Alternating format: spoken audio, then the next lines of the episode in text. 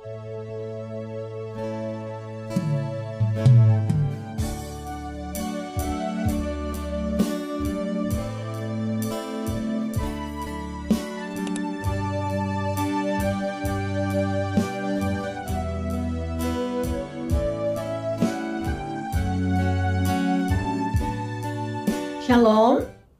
Bapak Ibu Saudara-saudari yang terkasih di mana pun kita semuanya berada. Mari kita mau satukan hati, kita masuk dalam doa. Bapa dalam surga kami mengucap syukur. Kami mengakui ya Tuhan, bahwa tidak ada yang seperti Engkau. Terlebih apabila rohmu yang dahsyat itu ada di dalam setiap kehidupan kami. Engkau adalah Bapa yang maha baik. Kami bersyukur Tuhan untuk semua akan kebaikanmu, urapanmu yang Engkau berikan kepada setiap kami setiap hari. Terlebih di saat kami bersekutu dengan Engkau. Jaminan kemenangan demi kemenangan yang akan terjadi. Tidak ada satu kekurangan apa pun di dalam kehidupan kami yang mau melekat kepada Engkau. Karena perjumpaan di dalam roh bersamamu ya Tuhan akan selalu memberikan kekuatan baru bagi umatmu. Sekali lagi ya Bapa, kami mau bersyukur. Dan kami mau menyambut akan sabdamu. Kami menyambut akan firmanmu. Bahwa engkau mau berbicara secara pribadi bagi kami semuanya. Dan kami percaya Firmanmu akan memberikan kekuatan yang baru. Firmanmu akan memberikan kelegaan, penghiburan kepada setiap kami. Terima kasih Tuhan Yesus. Kami percaya Engkau tetap ada bersama dengan kami. Di dalam nama Tuhan Yesus, kami sambut firman Tuhan. Yang percaya dan siap menerima kekuatan yang baru melalui firman Tuhan mengatakan, Haleluya. Amin. Shalom, Bapak Ibu Saudara-saudari yang terkasih pendengar di mana pun Anda berada.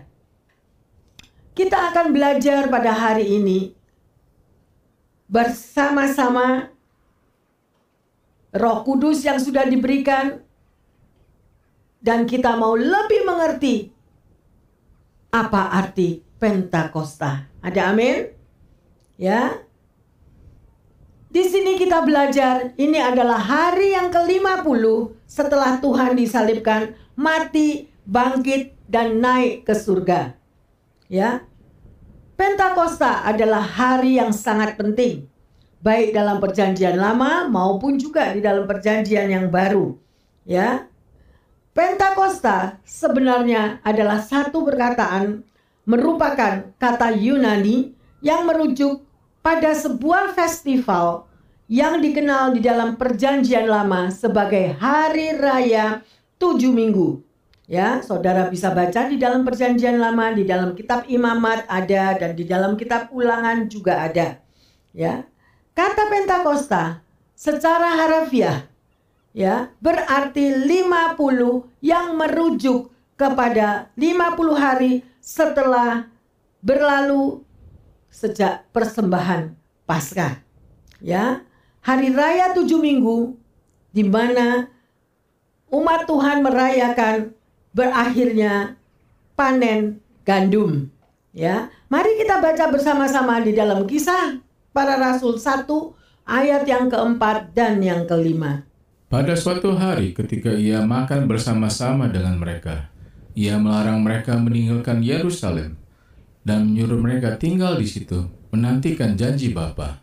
Yang demikian katanya, telah kamu dengar daripadaku, sebab Yohanes membaptis dengan air, tetapi tidak lama lagi kamu akan dibaptis dengan Roh Kudus.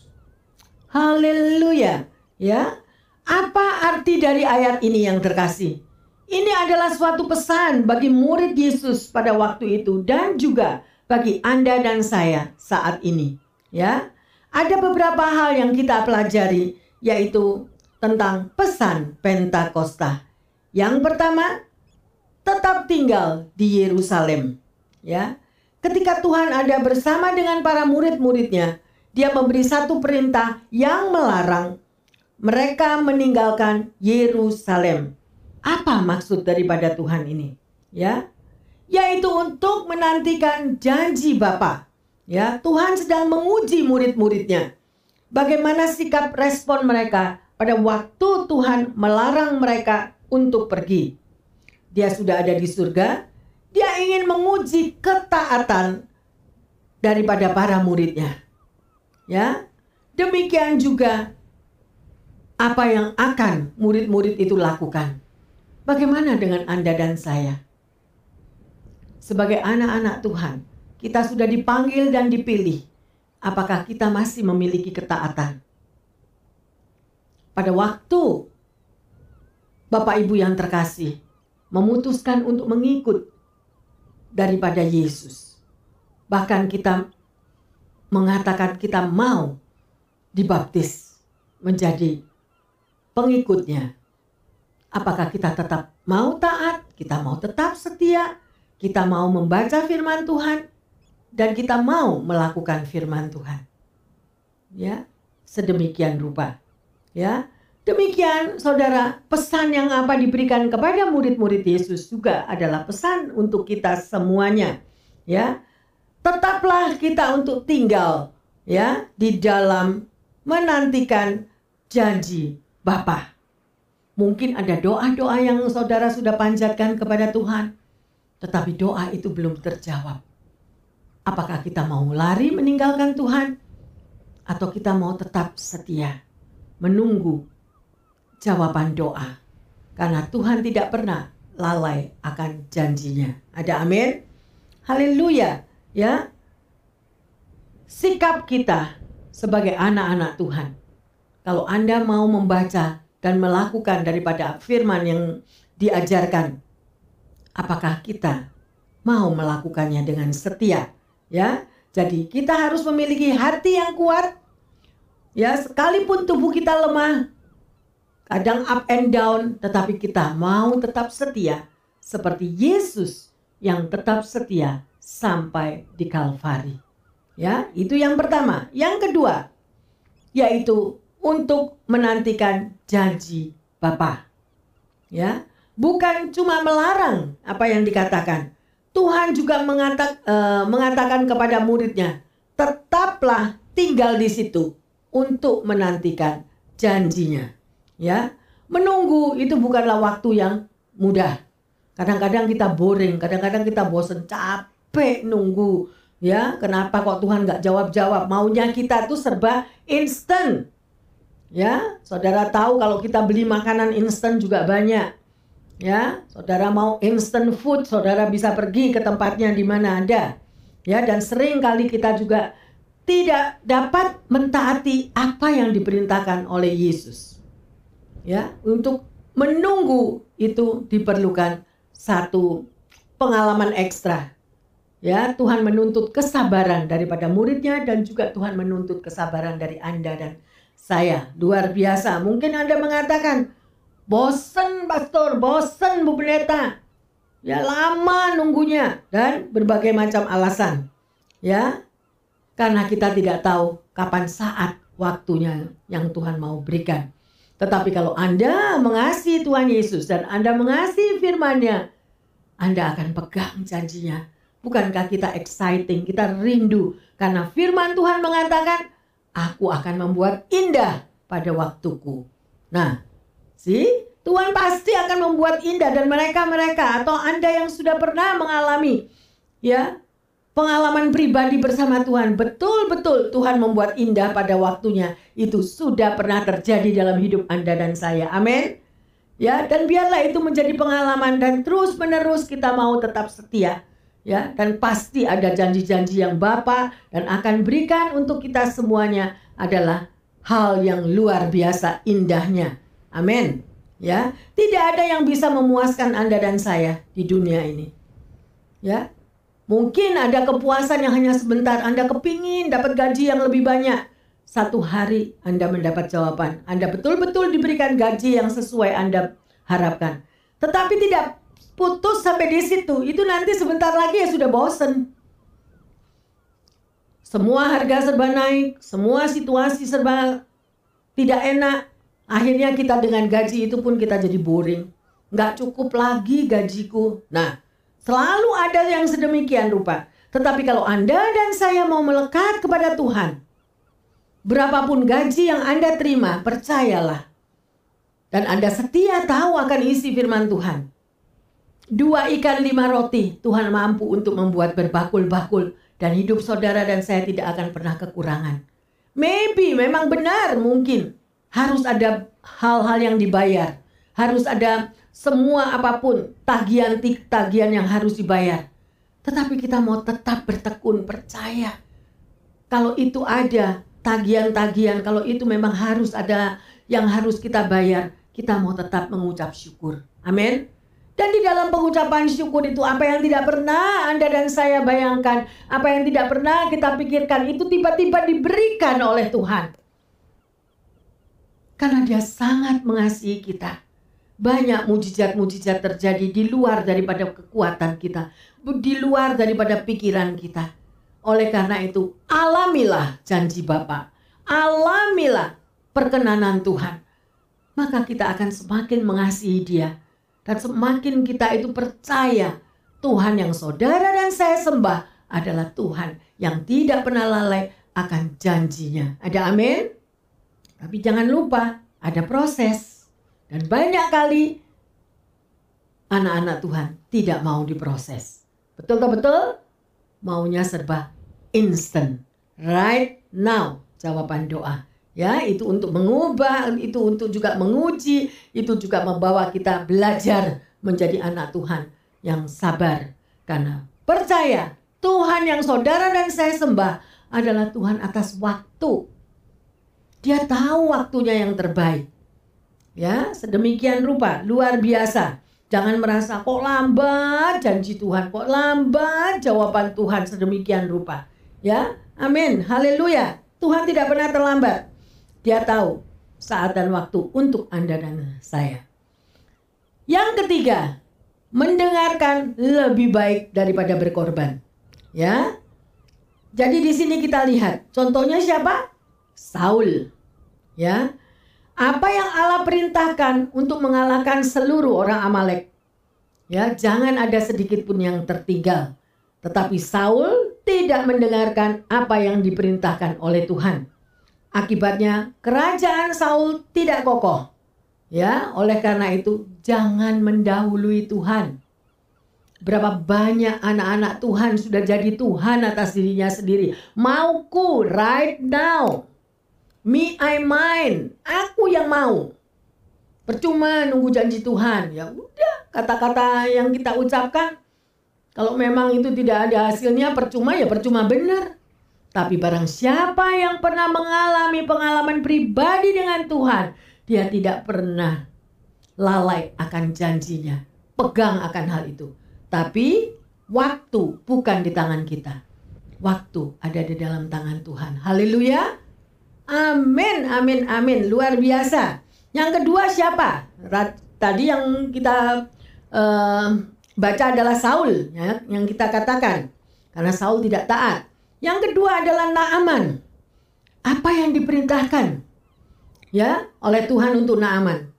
Naaman harus menceburkan tubuhnya ya untuk mendapatkan kesembuhan. Dia harus masuk di dalam sungai itu dan menceburkan bukan satu kali, tujuh kali. Ya, dan masuk lagi di dalam air. Why? Mengapa Tuhan memakai cara yang sedemikian? Karena Tuhan tahu karakter masing-masing umatnya. Ya, mengapa sampai ada orang yang cuma satu kali mencebur sudah ada apa-apa? Kenapa itu Naaman tujuh kali? Kenapa itu orang yang di kolam Bethesda harus menunggu puluhan tahun? Why? Karena Tuhan tahu siapa persis umatnya. Oleh karena itu saya katakan yang terkasih, di mana pun Anda sebagai pendengar yang setia, jangan keraskan hatimu percayalah dan ucapkanlah syukur. Waktu ada di tangan Tuhan. Tuhan mampu right now menjawab kita.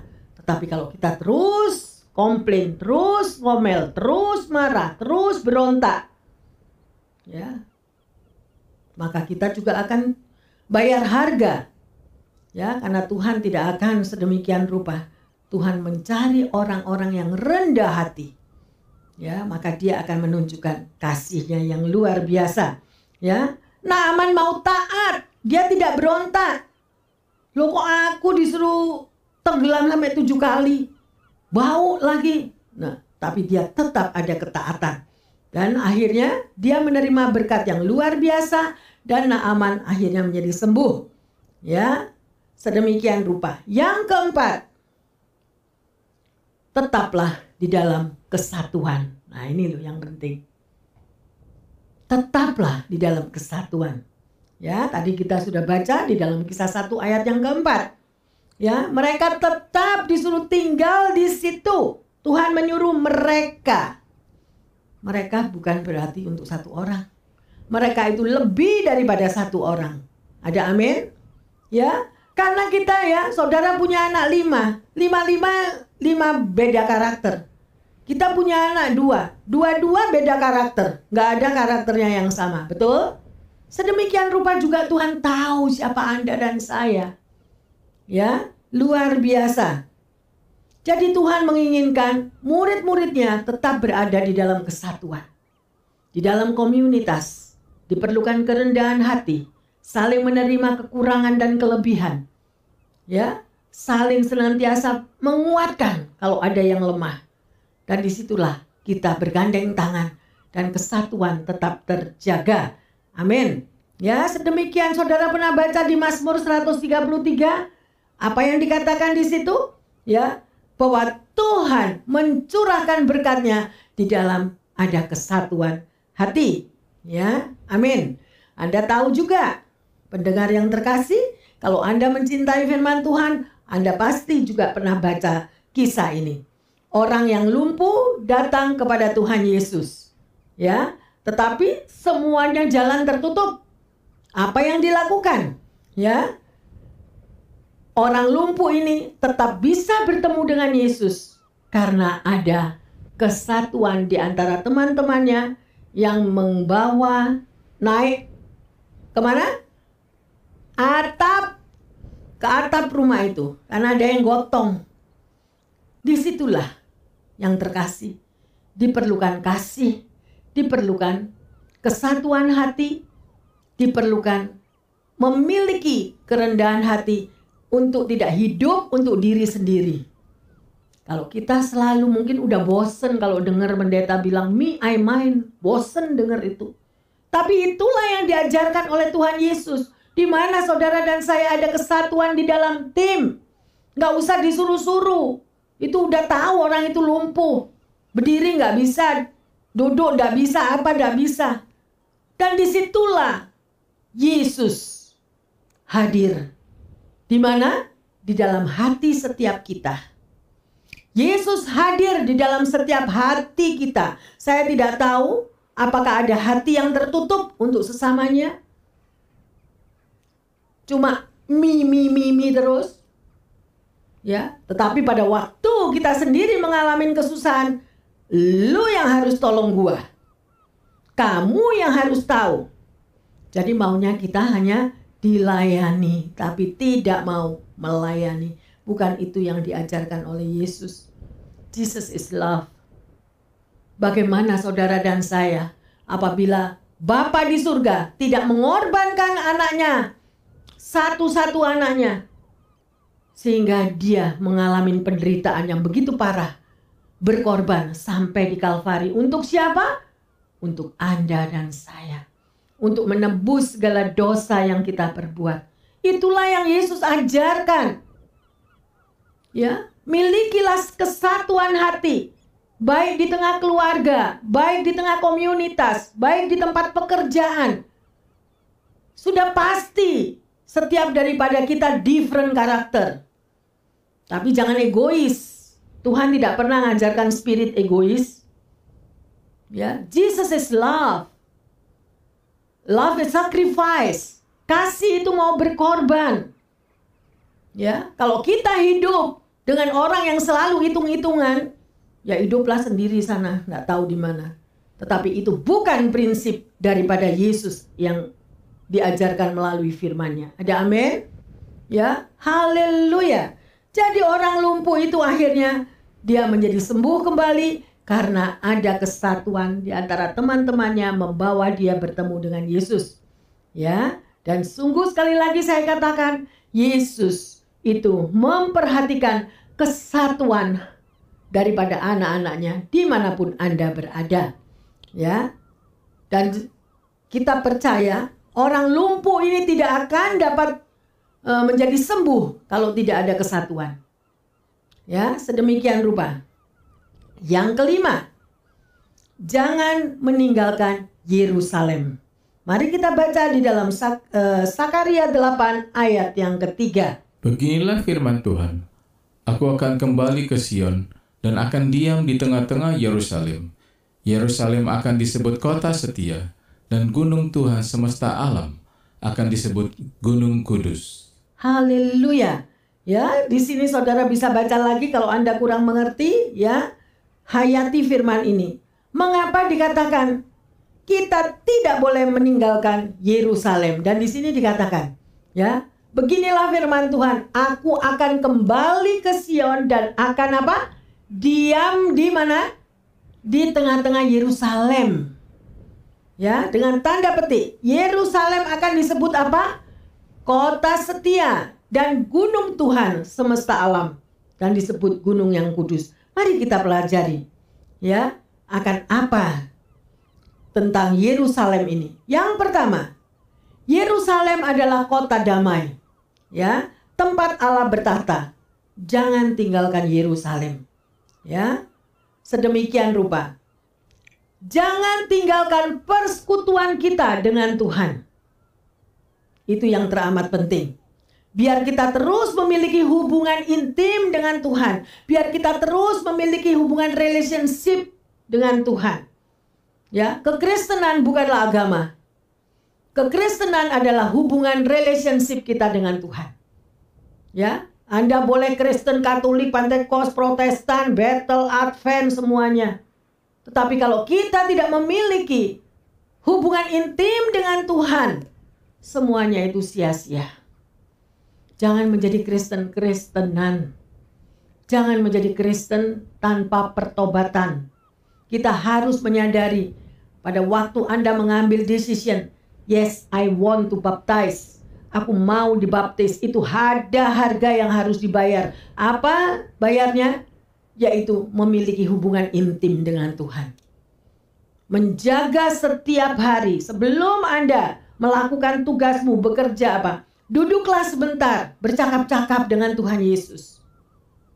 Ya, itu jaga hubungan intim sedemikian rupa.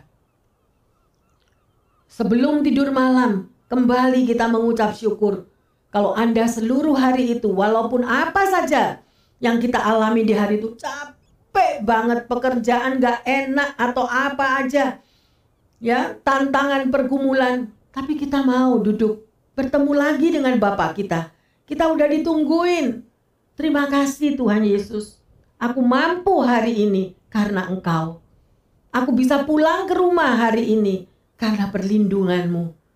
Aku bisa lagi bercakap-cakap dengan Engkau karena Engkau sudah tunjukkan kasih setiamu. Dan aku rindu selalu mau bercakap-cakap dengan Engkau. Kalau Anda bisa membina hubungan yang intim sedemikian rupa dengan Tuhan Yesus, percayalah dia akan memberitahukan semua rahasia-rahasianya kepada Anda.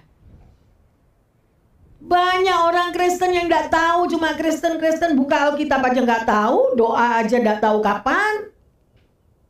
Isi firman Tuhan nggak tahu, mencari kitab Abraham dari awal kejadian sampai Wahyu. Karena nggak tahu. Ya, mari yang terkasih. Ya, milikilah hubungan yang begitu intim dengan Tuhan. Yang kedua, Yerusalem adalah tempat di mana kita menerima damai sejahtera. Ya, karena Yerusalem disebut kota damai. Ya, di mana Yerusalem Anda dan saya? Yerusalem Anda dan saya adalah keluargamu. Di mana ada Tuhan sebagai komandan di dalam rumah tanggamu di dalam keluargamu. Ya, banyak orang yang tidak mengerti. apa arti Yerusalem tapi kita sudah baca di sini. Ya, sedemikian rupa. Dan yang ketiga, Yerusalem juga disebut sebagai kota yang setia. Ya, oleh karena itu, artinya apa? Jangan meninggalkan kesetiaan kita dengan Tuhan. Ya, pada waktu kita pacaran, aduh rasanya 24 hour setiap hari nggak mau pisah dengan pacar kita. Nggak mau stop ngomongnya kalau lagi pacaran. Tapi kalau ngomong sama Tuhan, ngantuk lah, capek lah, segala macam. Padahal itu adalah nafas hidupmu dan nafas hidupku. Begitu buka mata, Milikilah hubungan intim dengan Tuhan ke atas dahulu. Kalau engkau sudah menyenangkan Tuhan, memuji, memuliakan Tuhan, maka hubungan keluar ke kiri kanan kita ke mana pun, Anda akan mengalami damai sejahtera. Amin. Tapi kalau hubungan kita ke atas itu nggak pernah, nggak pernah ada dan tidak pernah terjadi, ya demikianlah amburadul. Kalau udah gitu yang disalahin siapa? Tuhan disalahin, Doa nggak dijawab-jawab. Keluarga disalahin. Komunitas disalahin. Padahal yang nggak beres dirinya sendiri. Dirinya sendiri itu loh. Coba dicek. Ya. Firman Tuhan adalah menegur untuk kita dipulihkan kembali. Mengenal kedudukan kita, apakah kita memiliki hubungan intim dengan Tuhan, itu adalah kuncinya. Ya, sedemikian rupa. Ya, jadi jagalah kesetiaan kita dengan Tuhan. Kemudian Yerusalem juga disebut sebagai gunung yang kudus. Gunung yang kudus itu berarti janganlah hidup Anda dan saya meninggalkan kekudusan. Di mana pun Anda dan saya berada, hiduplah kudus. Ya, milikilah hubungan pribadi dengan Tuhan. Hindarilah hobi-hobi yang amburadul. Hobi nonton pornografi, hobi nonton segala TV yang gak karu-karuan. Tuhan gak akan diam dengan orang yang tidak kudus. Kuduskanlah hatimu, kuduskanlah pikiranmu, kuduskanlah kata-katamu. Ya, jangan menjadi pemberontak. Merasa menang kalau kita bisa berontak. Merasa menang kalau kita bisa maki-maki orang merasa menang kalau bisa jadi jagoan. Tapi di mata Tuhan itu kosong. Tidak ada artinya. Siapa yang bisa menilai Anda dan saya? Tuhan yang pertama. Orang lain yang kedua. Ya, oleh karena itu, mari di dalam waktu Pentakosta kita diingatkan kembali betapa Tuhan Yesus hanya mau tinggal di Yerusalem yang benar, ya. Dan ini adalah pesan Tuhan bagi kita semua. Ya, jangan tinggalkan di Yerusalem. Rencana Tuhan luar biasa bagi hidup Anda dan saya. Bapak, Ibu, Saudara-saudari yang terkasih, kita percaya dan kita tahu kuasa Roh Kudus yang ada di dalam hidup kita perlu dibangun hari demi hari. Ya, ya harus ada hubungan intim sekali lagi hari demi hari melalui doa, melalui pujian, melalui pengucapan syukur, kita keluarkan isi hati kita boleh bercakap-cakap dengan Tuhan Yesus. Amin. Luar biasa. Hidup saudara dan saya itu seperti kayu bakar. Ya, jadi kita dibakar terus ya di hadapan Tuhan dengan apa? pengurapan daripada Roh Kudus. Ya, sedemikian rupa supaya hidup Anda dan saya mengalami apinya setiap hari dan berjalan senantiasa bersama dengan kuasa Tuhan. Mengapa kita menjadi orang Kristen kalau kita tidak punya kuasa? Ya. Dan kuasa itu sudah diberikan melalui Roh Kudus dicurahkan ya di dalam hidup saudara dan saya. Ya, sekali lagi milikilah hubungan pribadi dengan Roh Kudus ya supaya roh kedagingan kita itu dikikis ya memang tidak ada orang yang sempurna tetapi biarlah kalau anda dan saya itu mau setia rajin selalu bersekutu dengan Tuhan pasti kedagingan apa yang ada di dalam diri kita akan terkikis. Ya, hari demi hari kedagingan kita dikikis. Kekristenan adalah satu proses. Ya, proses di dalam kehidupan kita berjalan bersama Tuhan Yesus. Amin. Ya, saya akan menceritakan tentang revival di Wales. Ya, dulu pernah saya katakan ini. Kebangunan rohani yang dipimpin oleh seorang bernama Evan Roberts. Kalau saudara ingat, ia seorang penambang batu bara. Masih muda dan dalam usia 25 tahun. Ya. Ia mengawali kebangunan rohani yang dahsyat di Wales pada tahun 1904. Ivan Roberts bekerja di tambang batu bara selama 12 jam sehari. Di usia 12 tahun dia sudah mulai mencoba belajar sedikit-sedikit. Ya. Ketika waktu beristirahat, dia memilih untuk berdoa dan membaca firman Tuhan. Dan selama 13 tahun, Evan Roberts melakukan hal itu. Sampai pada tahun 1904, Tuhan mendatangkan urapan kepada Evan sehingga terjadi kegerakan Wales. Si, Bapak Ibu Saudara-saudari yang terkasih. Ada satu proses untuk Anda dan saya mengalami satu perjumpaan pribadi dengan Tuhan. Ya, tapi kita maunya apa? Kedagingan kita instant. Jawaban doa langsung. Apa aja maunya langsung, tidak yang terkasih. Semua melalui proses. Anda harus mempunyai api di dalam dirimu. Kita harus punya kerinduan, rindu. Karena perjumpaan dengan Tuhan pasti, saya katakan dengan tanda petik, pasti perjumpaan dengan Tuhan itu mengubah hidupmu dan hidupku. Dan orang yang sudah pernah berjumpa dengan Tuhan, dia tidak akan mau meninggalkannya lagi. Ya, oleh karena itu harus dikikis terus, api itu harus berkobar terus. Tiap hari rindu, rindu, rindu seperti orang Anda pernah kelaparan nggak? Misalnya Anda kepingin makan, Anda lapar. Nah, demikianlah. Lapar rohani. Supaya Anda diurapi. Di dalam pengurapan itulah Anda akan berjumpa dengan dia. Berjumpa dengan muka dengan muka dengan Tuhan dan ada sesuatu yang dahsyat dan di situlah Anda bisa menyaksikan kebesaran kuasa Tuhan. Ya, dan di situ Anda bisa mendengar suaranya. Dia akan membukakan rahasia-rahasianya untuk Anda dan saya. Lah kalau kita maunya berjalan mendahului Tuhan, Tuhannya ditinggal. Lama nungguin Tuhan, gak Tuhan-Tuhanan.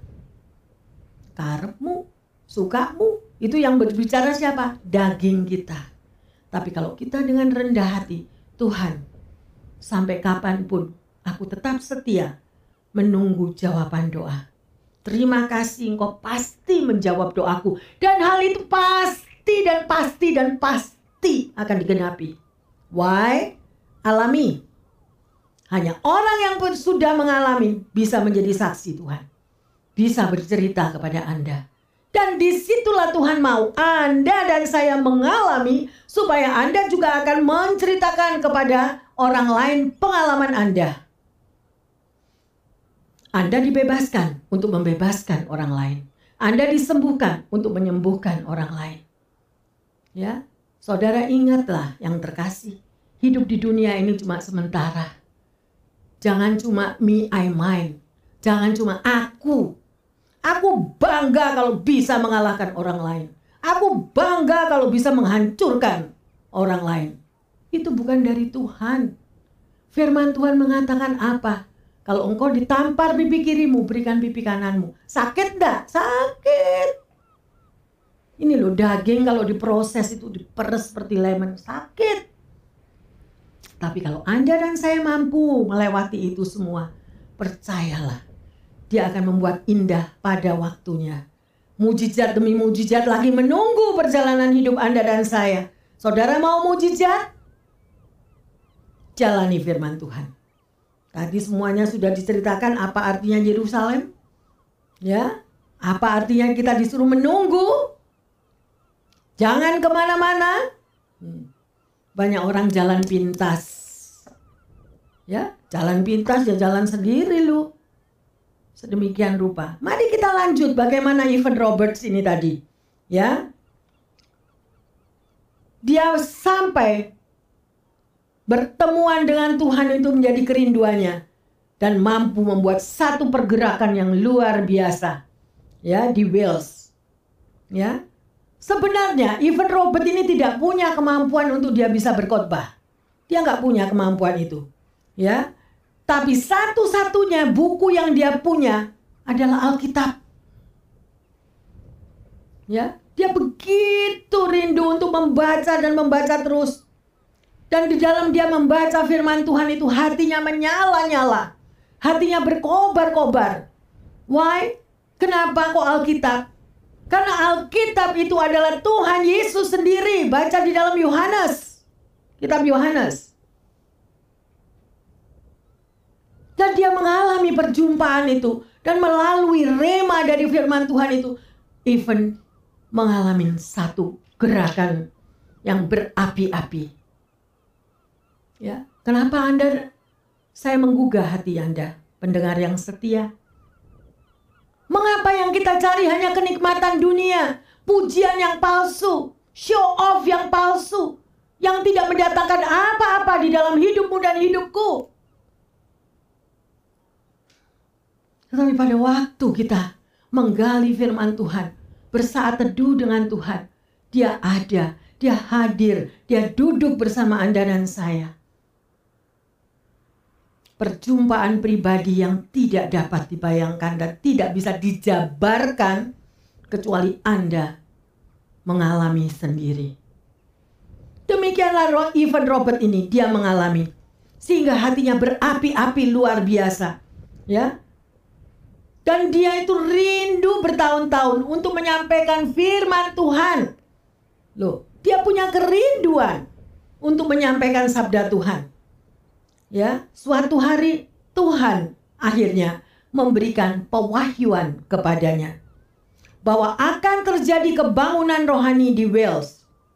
Singkat cerita, pada waktu Roberts berkhotbah, orang yang mendengarnya itu tersentuh hatinya dan empat hal yang dia lakukan. Mengapa?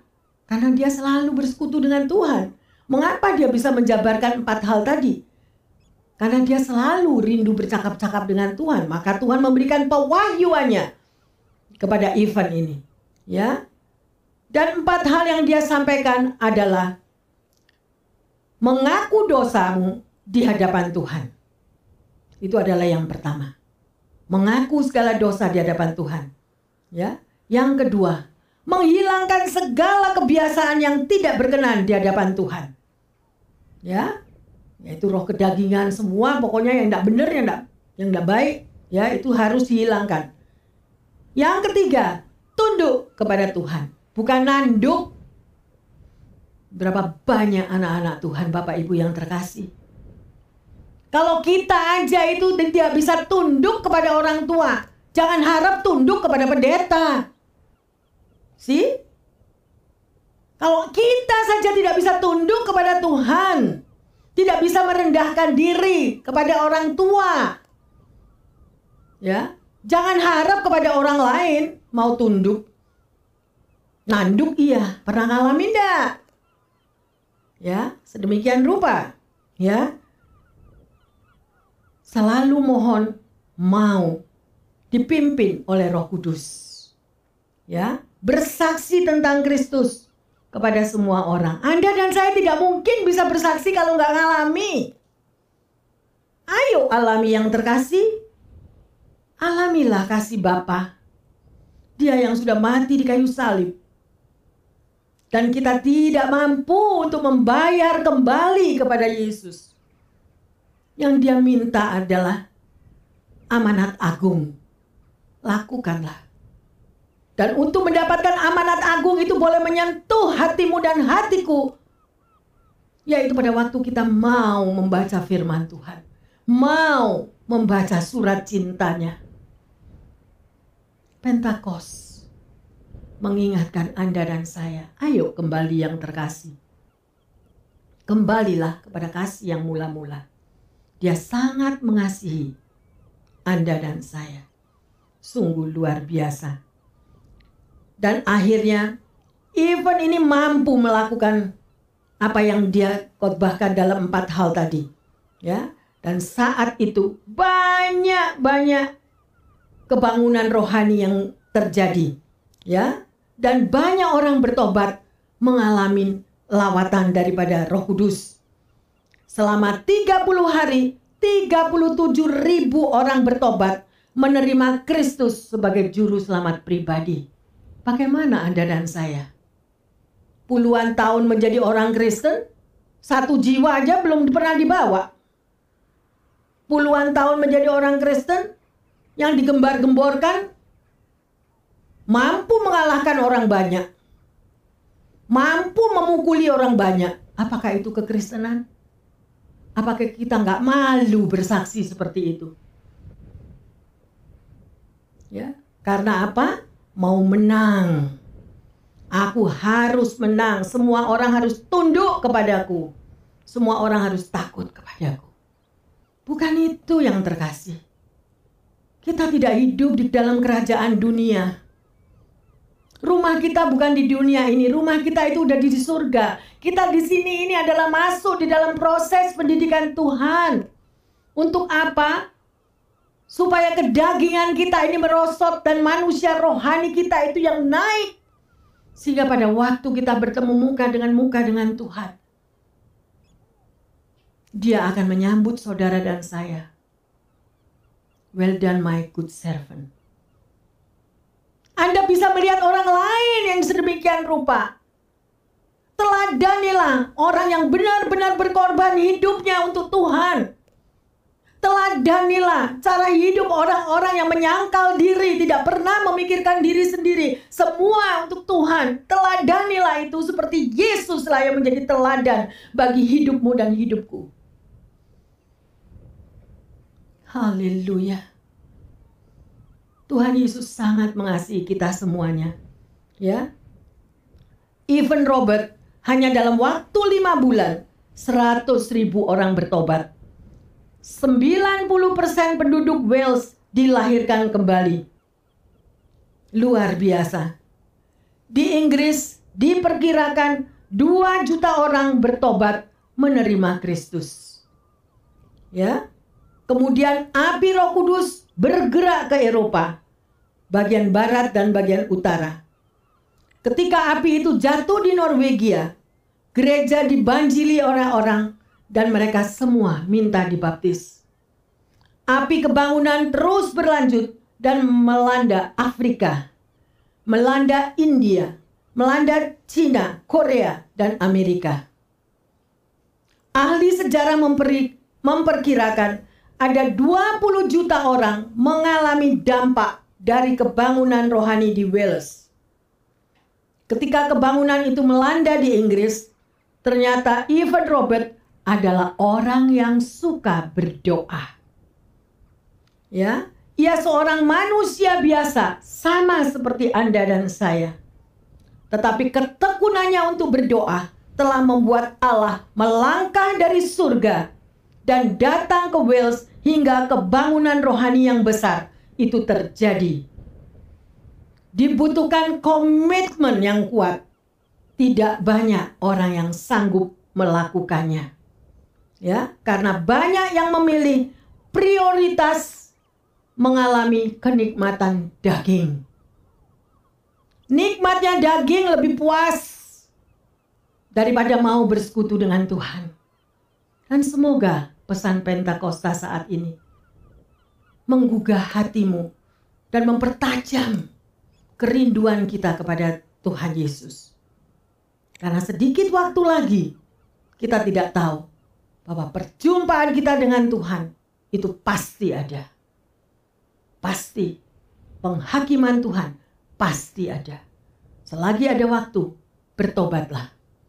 Ayo, Biarlah firman Tuhan yang disampaikan saat ini bukan main-main lagi. Tetapi benar-benar menggugah bagi setiap pendengar yang terkasih. Bapak Ibu yang terkasih di mana pun Anda berada.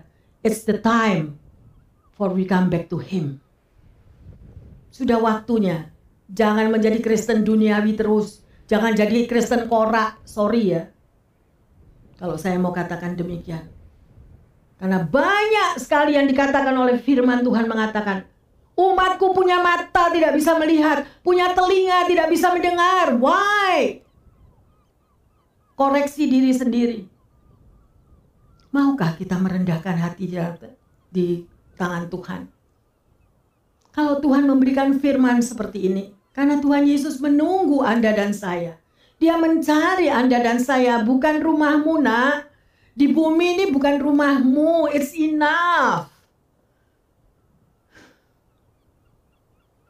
Mari yang terkasih, sudah waktunya kita. Mungkin Anda saat ini lagi bekerja, mati-matian untuk mencari duit, untuk membayar ya, semua apa yang diperlukan untuk dibayar. It's okay. Tapi ingatlah, ora et labora. Berdoa dan bekerja. Berdoa yang pertama. Libatkan Tuhan di dalam segala pekerjaanmu. Libatkan Tuhan di dalam segala apa yang kau lakukan. Libatkan Tuhan di dalam komunitasmu. Jangan komunitas dibuat ancur-ancuran hanya karena seorang pemberontak. Why? Bagaimana dengan 12 murid ada satu kan? Mana yang mau Anda pilih? Sebagai Yohanes atau kita sebagai Petrus? Petrus juga pernah jatuh yang terkasih. Tapi dia balik. Dia tahu, dia pernah menyangkali Yesus.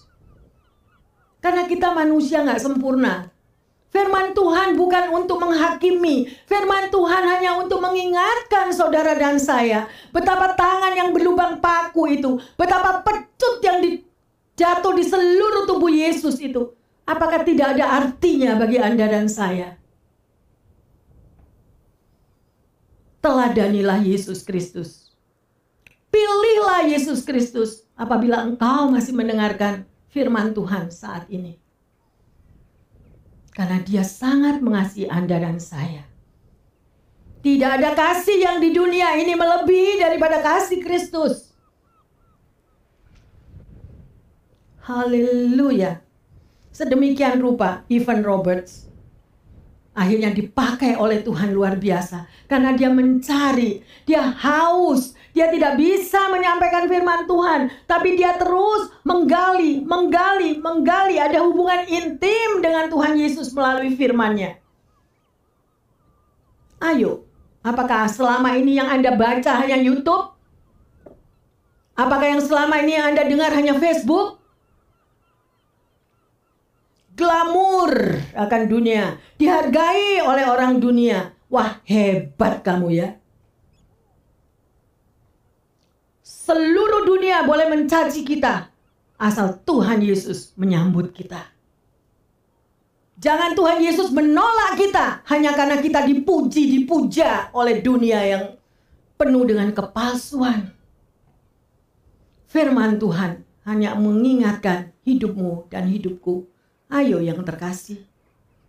It's your time. Mari. Kalau even Robert bisa melakukan hal itu, saya percaya pendengar yang setia di saat ini engkau mendengar akan firman Tuhan ini di pesan Pentakosta ini. Tuhan juga memilih setiap Anda. Datanglah kepadaku, hai engkau yang letih lesu dan yang berbeban berat. Tuhan tahu kalau kita capek, Tuhan tahu kalau kita boring, bosan. Tapi percayalah, He is alive. Yesus yang saudara dan saya sembah adalah Yesus yang hidup.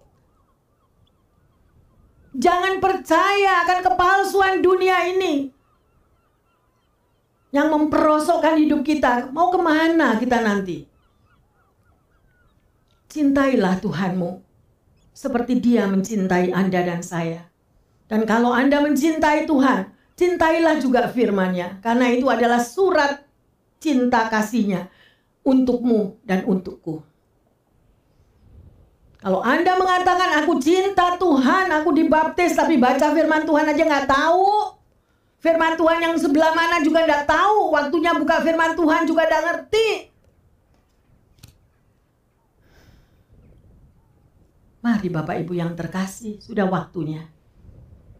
Waktu berjalan terus ke depan. Ya, jangan pilih dunia. Dunia hanya menyesatkan. Ya, Roh Kudus pasti akan melawat saudara dan saya. Ya, akan terjadi satu pemulihan besar. Jangan bilang saya nggak bisa, Bu Pendeta, saya nggak ngerti kalau saya baca Firman Tuhan, saya nggak ngerti ini, nggak ngerti itu. Tuhan sudah memberikan Roh Kudusnya untuk saudara dan saya, dan Dia akan mengurapi, dan Dia akan membukakan hal-hal yang tersembunyi. Sedemikian rupa berapa tahun Evan Roberts pewahyuan terjadi. Ada harga yang harus dibayar. Jangan cukup bangga kalau Anda bisa datang ke gereja bawa Alkitab hanya duduk memanasi kursi gereja, berangkat pulang sampai di parkiran tidak tahu semua. Bukan itu yang Tuhan Yesus cari. Attitude-mu dan attitude-ku, perbuatanmu dan perbuatanku itu yang dinilai oleh orang. Memang kadang kita lemah, memang kadang kita jatuh. Tapi ayo tetap berpaut kepada kasih Kristus. Ada amin? Haleluya. Ya. Mari yang terkasih, milikilah kerinduan untuk dilawat oleh kuasa Roh Kudus. Dan hari ini kita sudah belajar bersama-sama akan kedalaman pesan dari Pentakosta. Ya. Memperingati bagaimana Roh Kudus itu dicurahkan bagi Anda dan saya, bagi pendengar di mana pun Anda berada. Ya, dia melayani kita semuanya dan dia mau menyertai kita dan selalu bersama dengan kita. Dan kita akan melihat di sini, ya. Pada kisah 1 ayat 5 dan 8. Sebab Yohanes membaptis dengan air, tetapi tidak lama lagi kamu akan dibaptis dengan Roh Kudus. Tetapi kamu akan menerima kuasa kalau Roh Kudus turun ke atas kamu dan kamu akan menjadi saksiku di Yerusalem dan di seluruh Yudea dan Samaria dan sampai ke ujung bumi. Luar biasa. Kalau di sini dikatakan kamu akan menerima kuasa kalau Roh Kudus turun ke atas kamu dan kamu akan menjadi saksiku di Yerusalem dan seluruh Yudea dan Samaria sampai ke ujung bumi. Luar biasa. Ya, sedemikian. Oleh karena itu jangan jadi orang Kristen yang cengeng.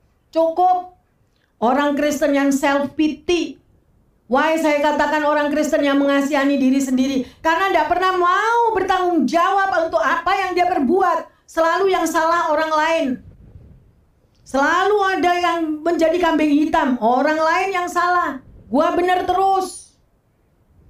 Punya suami baik kurang. Punya anak baik kurang. Lah maunya apa? Tanya sama Tuhan Yesus. Ya, mari yang terkasih. Dan kita lanjut di dalam kisah 4 ayat 31. Dan ketika mereka sedang berdoa, goyanglah tempat mereka berkumpul itu. Dan mereka semua penuh dengan roh kudus. Lalu mereka memberitakan firman Allah dengan berani. Mari koreksi diri. Apakah itu saudara dan saya? Apakah kita sudah melakukan hal itu? Ya, pada waktu Anda dan saya berdoa, tempat di mana itu bergoncang, ya. Karena apa? urapan Roh Kudus turun, dan mereka berani menyampaikan sabda Tuhan. Berapa banyak anak-anak Tuhan yang saya dengar sampai kenyang. Itu bukan tugas saya, Bu Pendeta, itu tugasnya Bu Pendeta. Itu bukan tugas saya itu, saya berdoa buat orang itu, itu tugasnya pastor. Lah terus kita ini loh, berani menerima Tuhan Yesus sebagai juru selamat buat apa? Kan Bu Pendeta tahu silent as golden. Yo karepmu.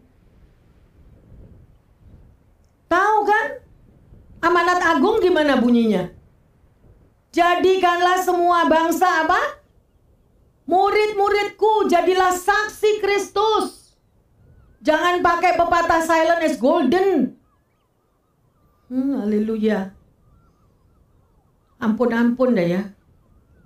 Sedemikian rupa Sekali lagi Bapak Ibu yang terkasih, kuasa Roh Kudus harus dihidupkan, dibangun dari hari ke hari melalui hubungan intim dengan Tuhan. ya, melalui doa, pujian, ya, dan pengucapan syukur kita membaca firman Tuhan. Sekali lagi, milikilah hubungan intim tersebut. Ya, kalau Anda berani mengatakan, "Aku anak Tuhan." Ya, dan sebagai ayat emas, mari kita baca Ibrani 10 ayat 15 dan 17. Dan tentang hal itu, Roh Kudus juga memberi kesaksian kepada kita. Sebab setelah ia berfirman, Inilah perjanjian yang akan kuadakan dengan mereka sesudah waktu itu. Ia berfirman pula, Aku akan menaruh hukumku di dalam hati mereka dan menuliskannya dalam akal budi mereka. Dan aku tidak lagi mengingat dosa-dosa dan kesalahan mereka. Luar biasa firman ini. Meteraikanlah di dalam hatimu yang terkasih. Kalau kita tidak tahu akan firman Tuhan, kita tidak pernah membaca firman Tuhan, maka kita ini jadi Kristen on. Padahal Tuhan sudah memberikan kuasa di dalam firman-Nya itu untuk saudara dan saya. Ya, sungguh luar biasa. Pertanyaannya, bagaimana setelah Anda mendengarkan khotbah ini? Bagaimana setelah Anda mendengarkan pesan Pentakosta ini? Ya, hari ini kita belajar arti kedalaman ya daripada pesan Pentakosta dan pencurahan Roh Kudus. Saudara dan saya tidak pernah berjalan sendiri, ya. Mari, yang terkasih, adakah kerinduan di dalam hatimu dan hatiku untuk kita dilawat oleh Roh Kudus? Kita sudah belajar hari ini apa arti yang sesungguhnya dan mari bangunlah api yang ada di dalam hati setiap kita kalau engkau dan saya memiliki hubungan intim dengan Tuhan. Maka api roh kudus pasti berkobar-kobar di dalam hidupmu dan hidupku. Kami mau mengutamakan engkau ya Bapak. Terima kasih Bapak. Yes Lord. Terima kasih Tuhan. Terima kasih Roh Kudus. Terima kasih untuk teguran firman-Mu. Terima kasih Bapa. Engkau menegur kami karena Engkau mengasihi kami. Engkau menempelak kami dengan firman-Mu supaya kami boleh merendahkan hati kami dan datang kepadamu. Kami percaya Tuhan, karena Engkau sudah memberikan roh kudus-Mu untuk memenuhi hidup setiap kami Tuhan. Kami tidak mampu Tuhan berjalan di luar Engkau. Kami tidak mampu Tuhan, kami berjalan menghadapi tantangan hidup dari hari ke hari. Kami perlu Engkau Bapa. Kami perlu Engkau Yesus. Kami perlu Engkau Roh Kudus. Ampuni salah dosa kami. Sering kali kami jatuh di dalam kelemahan. Sering kali Tuhan, karena daging kami begitu kuat, kami tidak mau ditegur Tuhan, karena kesombongan kami. Tetapi hari ini kami sudah belajar akan firman-Mu. Biarlah firman ini boleh mengubah hidup setiap pendengar di mana pun berada. Dan biarlah kuasa roh kudus memenuhi hidup setiap kami. Dan kami mau Tuhan setiap hari berjalan dengan rohmu yang kudus. Bukan dengan kedagingan kami. Karena kami percaya apabila manusia rohani kami dibangkitkan Tuhan. Maka manusia daging kami akan merosot ya Bapak. Oleh karena itu Tuhan Yesus, peganglah tangan setiap kami. Peganglah tangan setiap umatmu di mana pun para pendengar berada. Karena engkau sangat mengasihi kami semua. Biarlah kami mampu melakukan hal-hal yang benar, yang sesuai dengan firmanmu, yang berkenan dengan apa yang kau perintahkan. Karena kami tahu bahwa hari-hari ini sangat singkat ya Bapak. Kedatangan Tuhan semakin dekat. Mampukan umatmu Tuhan untuk mempersiapkan hidupnya, memiliki satu hubungan intim dengan Engkau, memiliki satu hubungan pribadi, berrelationship dengan Engkau ya Tuhanku. Terima kasih Bapak. Hamba berdoa secara khusus bagi pendengar setia di mana pun mereka berada. Engkau tahu pergumulan mereka, Engkau tahu kerinduan hati mereka. Mungkin saat ini mereka membutuhkan Tuhan. Jawaban doa yang sudah lama mereka panjatkan tetapi belum terjadi ya Bapak. Tetapi kami percaya di dalam pengucapan syukur kami Tuhan. Itu memberikan jalan pintas Bapak untuk jawaban doa, untuk mujizat akan terjadi. Kuatkan umatmu Tuhan. Kuatkan kami semuanya. Yang letih lesu dan yang beban berat. Mungkin ada yang sakit juga Tuhan. Kami percaya bahwa darah Yesus yang sudah tercurah di kayu salib itu boleh menjamah setiap pribadi lepas pribadi. Yang sakit boleh disembuhkan, boleh dikuatkan, boleh dihiburkan Tuhan. Dan kami tahu bagi Tuhan tidak ada yang mustahil. Engkau datang untuk mencari kami yang berdosa. Engkau datang Tuhan untuk mencari kami yang letih lesu dan yang beruban berat. Engkau datang Tuhan untuk mencari kami kaum papa ya Tuhan. Buka jalan bagi mereka yang mengalami kesulitan ekonomi. Tuhan, Engkau pendengar yang setia. Engkau adalah Jehovah Jireh. Engkau mampu mengadakan dari yang tidak ada menjadi ada. Pengalaman demi pengalaman terjadi Tuhan. Bahwa engkau selalu mendengar doa orang-orang yang berseru-seru kepadamu. Terima kasih Bapa dalam surga. Kami bersyukur dan bersyukur. Karena engkaulah juru selamat kami. Oleh karena itu Bapa, biarlah kuasa roh kudus boleh mengurapi setiap umatmu di mana pun berada. Penuhi hidup setiap kami Tuhan. Dan kami percaya apabila roh kudus ada di dalam setiap pendengar, ada di dalam setiap hidup kami, maka terobosan demi terobosan akan kau nyatakan Tuhan. Terima kasih. Karena engkau adalah Tuhan Yesus yang hidup, yang mendengar segala jeritan tangisan umatmu. Yang engkau melihat Tuhan, pergumulan setiap anak-anakmu. Terima kasih Tuhan untuk firman yang sudah kau berikan meteraikan setiap firman ini di dalam hati setiap pendengar di mana pun berada. Terima kasih Bapak. Dan jadikanlah Tuhan. Melalui pesan Pentakosta ini Tuhan. Umatmu boleh disegarkan kembali. Umatmu boleh Tuhan dikuatkan kembali dan mampu menjadi pelaku-pelaku firman. Terima kasih Bapak di dalam nama Tuhan Yesus. Hamba berdoa dan mengucap syukur. Haleluya. Amin. Bapak, Ibu, Saudara-saudari yang terkasih di mana pun Anda berada. Selamat merayakan Hari Pentakosta. Dan biarlah kuasa roh kudus menjama Anda di mana pun berada. Dan saya percaya hidup kita semuanya diubahkan melalui kuasa Pentakosta. Di dalam nama Tuhan Yesus, kami berdoa dan mengucap syukur. Haleluya yang percaya dan sudah menerima kekuatan yang baru mengatakan amin, amin, amin.